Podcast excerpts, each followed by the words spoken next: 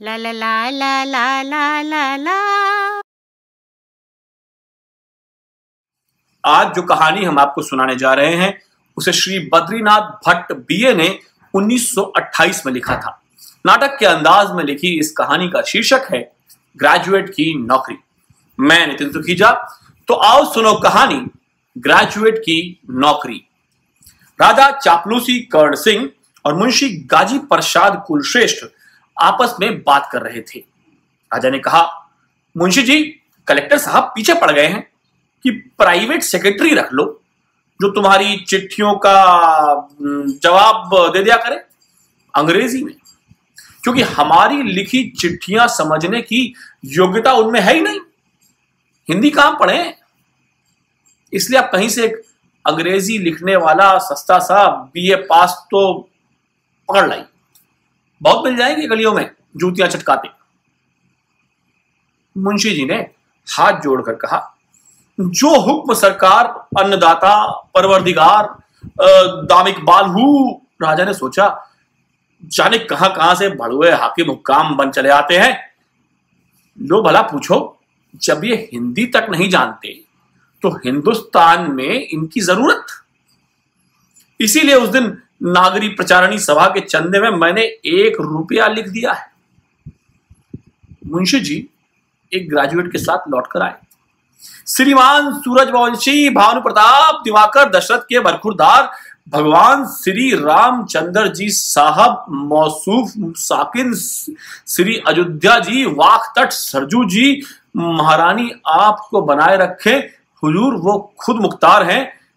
फिर उन्होंने ग्रेजुएट की ओर मुड़कर कहा यानी जिनके यहाँ बहुत से मुख्तार नौकर हैं, जैसे कि आम मुख्तार, खास मुख्तार, और जो खुद मुख्तारी का पेश नहीं करते, अब मुंशी जी राजा के मुड़े और बोले कि ये एक अदरा सा ग्रेजुएट हाजिर है आपके नाजुक पैरों की दिल्ली वाली पापोशियों में।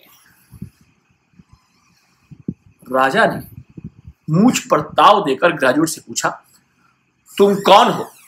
ग्रेजुएट ने सकपका कर कहा जी, मैं भी एक आदमी हूँ। मुंशी जी लपकते हुए बोले, हैं हैं, हुजूर कह के बोलो, हुजूर कह के। अमा क्या तुम्हें इतनी भी तमीज नहीं? महाराज, अभी ये साहब नए हैं, बकौल शख्स की अभी हाल ही में कॉलेज से छूट कर आए हैं, इसलिए अधूरे हैं। श्री हुजूर पुरनूर सरबुलंद नालय जिगर सोज जाविये मुस्ता मुस्तकी मुलक बतायन राजा ने ग्रेजुएट से फिर पूछा, तुम अब तक क्या करते थे? हुजूर, पढ़ता था। अजी, लिखते थे कि नहीं? मुझे पढ़ने वाला नहीं, लिखने वाला भी ये चाहिए। क्योंकि मेरे यहाँ तो चिट्ठी विट्ठियाँ लिखवाने का काम है, न कि पढ़ने, पढ़ाने का। समझे तुम? ग्रेजुएट ने आश्चर्य से कहा, हुजूर, मैं मैं लिख भी लूँगा, पढ़ने के साथ लिखने का भी काम करना पड़ता है.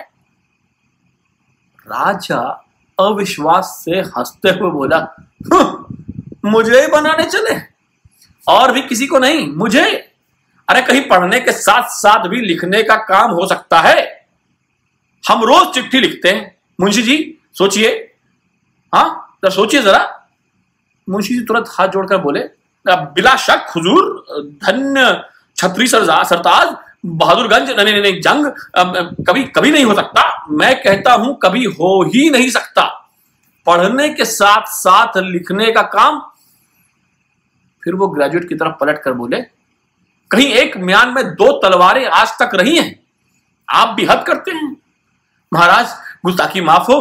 अब चूँकि छोटे मुँह बड़ी बात अर्ज़ कर रहा हूँ ग्रेजुएट आश्चर्य से मुंशी जी की ओर देखता है और इधर उधर देखने लगता है। राजा ने कहा, उधर क्या देख रहे हो? इधर देखो, इधर। झूठ ना बोलो। कहो कि पढ़ना और लिखना साथ साथ नहीं हो सकता। यहाँ रहोगे तो शौर सीखना पड़ेगा और सच बोलना। मैं झूठों और बेईमानों को कभी नौकर नहीं रखता। मुंशी जी भी बोले, अन्नदाता जी ने ठीक कहा। और ना वे झूठे और बेईमान को अपने यहाँ कभी नौकरी देते हैं।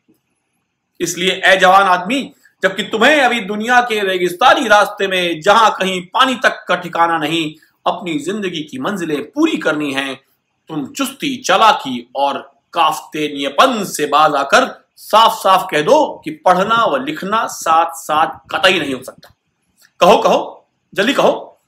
नौकरी चाहते हो तो कहो। दोनों वक्त रूखी सूखी खाकर इज़्ज़त के साथ दुनिया में रहना चाहते हो तो कहो। वरना मैं अभी दूसरा ग्रेजुएट लाता हूँ। फिर मुंशी जी राजा की तरफ़ पलटकर हाथ जोड़कर बोले जनाबे वाला ग्रेजुएट कोई नापायद चीज़ नहीं है। सरकार, हुजूर, पुरिंदर दाम इकबाल हु किबला, लंबोदर, गज बदन, विनायक, राव भोसले।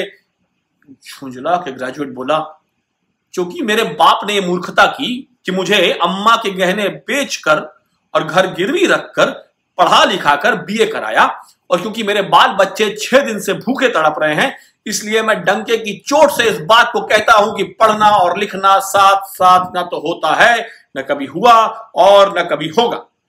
राजा तुरंत बोले, अब आए कहने पर? मुंशी जी हाथ जोड़कर बोले, जी हाँ, गरीब परवर सलामत हुजूर का बोलबाला। राजा ने ग्रेजुएट से पूछा तो तुम वेतन क्या लोगे? हुजूर, चालीस से क्या कम मुंशी जी, किस भुखमरे को आप ले आए हैं? जो आते देर नहीं हुई कि उल्टे उस तरह से हमें मूडना चाहता है। चालीस रुपए? तरीक सोचिए, चालीस? कि जिनके दूने अस्सी होते हैं, कि उनमें अगर कहीं भूल से भी बीस रुपए और मिला दिए जाए तो पूरे सौ हो जाए। पूरे सौ। हे भगवान, दुनिया मुझे ही ठगने को डोलती है। अजी, इतने तो मैं अपने कोचवान और काहार को भी नहीं देता, जो चालीस बरस से मेरी सेवा कर रहे हैं। फिर आप तो भला हैं किस खेत की मूली वे लोग पाँच लेते हैं, आपको दस रुपए और भोजन, बस। हुजूर, मेरे बाल बच्चे क्या खाएँगे? मैंने क्या दुनिया भर के बाल बच्चों का ठेका लिया है? हाँ क्यों? क्यों पैदा कर दिए घर में खाने को नहीं था तो? दस रुपए कुछ थोड़े हैं? क्यों मुंशी जी? मुंशी जी फिर हाथ छोड़कर बोले, हुजूर का बेटा जी, ये दस रुपए थोड़े क्यों हैं? दस रुपए तो इतने हैं कि जिसका कुछ हिसाब नहीं, मैंने नौ रुपए पौने सोलह आने से भी कहीं ज़्यादा फिर मुंशी जी ग्रेजुएट की तरफ़ पलटे। अजी जनाब, ये तो हुजूर की नवाजिश है कि हुजूर ने इतना फरमा दिया, वरना तो जिस बाज़ार में टके शेर मारी फिरती हैं, उसे पौन आने शेर लेता ही कौन है? आप सोच क्या रहे हैं? कहीं ऐसी बेवकूफ़ी न कीजिएगा कि लगी लगाई नौकरी पर सिर्फ़ दस रुपए के पीछे लात मार दे। मुंशी जी ने अपनी दाढ़ी पर हाथ फेरते हुए फिर कहा, ये देखिए इन बालों को, ये कोई जंगल में सफ़ेद नहीं हो गए। दुनिया में तजुर्बा भी कोई चीज़ है। आप अभी लड़के हैं, लड़के। रुपए आते जाते रहते हैं, नौकरी आती जाती नहीं रहती। ग्रेजुएट ने अपने क्रोध को रोकते हुए कहा, बहुत अच्छा मैं भी आता हूँ, तब अंतिम उत्तर दूँगा। राजा ने कहा अच्छा अच्छा तुम और सोच लो। हमें क्या है? हमें तो एक छोड़ बीस मिल जाएँगे। इतना सुनकर ग्रेजुएट चला गया। राजा फिर मुंशी जी से मुखातिब हुए। मुंशी जी, लड़का नया सीढ़ी है आप ठहरे पुराने, भला आपकी बात वो क्यों समझने लगा? और ऊपर से सौरे कहते हैं कि लाओ चंदा स्कूल और कॉलेज के लिए।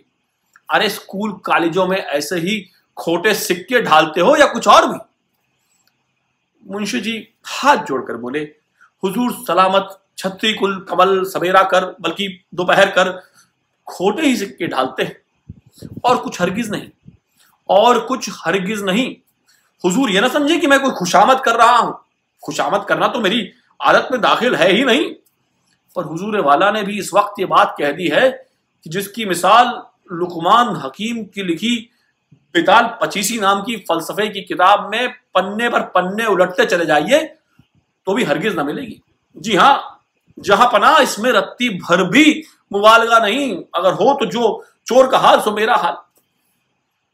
राजा ने कहा अरे जो कुछ हमारे यहाँ भोजन बच रहे सो आप खाएँ और दस रुपए महीने में घर वालों को खिलावे।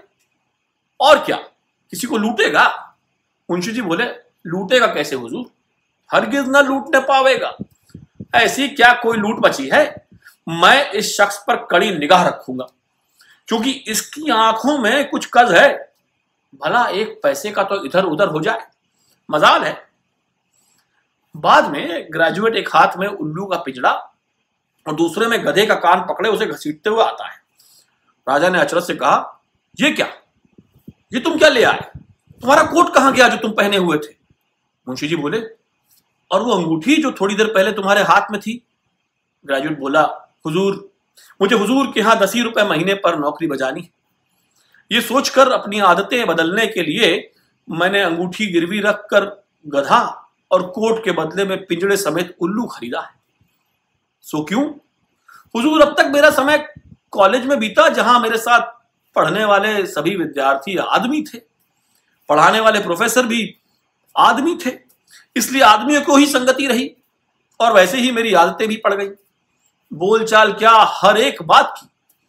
आपके यहाँ जिन लोगों से मुझे दिन रात काम पड़ेगा, उनका अनुभव मुझे अभी तक रत्ती भर भी नहीं हो पाया है।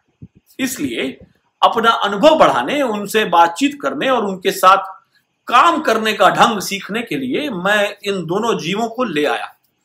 क्योंकि जिस तरह एक एक दो होते हैं, उसी तरह मुझे पूरा विश्वास है कि बिना इनकी संगति किए आपके यहाँ काम करने का शौर मुझे कदापि नहीं आवेगा। इनसे बातचीत करते करते और इनके रंग ढंग देखते भालते आशा है कि कुछ दिनों में मुझे इतना शौर आ जाएगा कि आपको मुझसे कभी कोई शिकायत नहीं रहेगी। राजा ने हैरानी और क्रोध से मुंशी जी की तरफ़ देखा। और बोला, मुंशी जी, मैं मैं तनिक भी नहीं समझा कि ये क्या क्या बकरा है ये?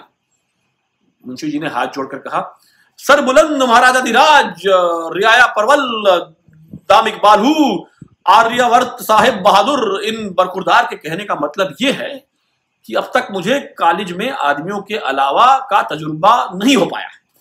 अब हुजूर की नौकरी बजाते बजाते अगर मैं वो भी करता रहूँ तो क्या हुजूर को कोई ऐतराज है? राजा ठंडे होकर बोला, हमें क्या ऐतराज हो सकता है? बस इतना याद रहे कि इन जानवरों को छूने के बाद हाथ धो लिया करें, क्योंकि हम वैष्णव हैं। मुंशी जी तुरंत ग्रेजुएट से बोले, सुना भाई, हाथ धोने पड़ेंगे। हाथ क्या मुंशी जी, मैं तो पैर तक धोने को तैयार हूँ, अगर हुजूर का हुक्म हो तो। यह कहकर ग्रेजुएट ने राजा की तरफ़ देखा और हाथ जोड़ लिए। खुश होकर राजा ने कहा तो बस नौकरी पक्की हुई। मुंशी जी, लड़का जल्दी शौर सीख लेगा। मुंशी जी ग्रेजुएट से बोले, ले भाई, तेरी नौकरी पक्की हुई। फिर हाथ जोड़कर राजा से बोले, हुजूर ने कतई वजह फरमाया कि जल्दी सीख लेगा। अभी नई उम्र है ना? इसके बाद ग्रेजुएट राजा को साष्टांग प्रणाम करने के लिए लेट गया।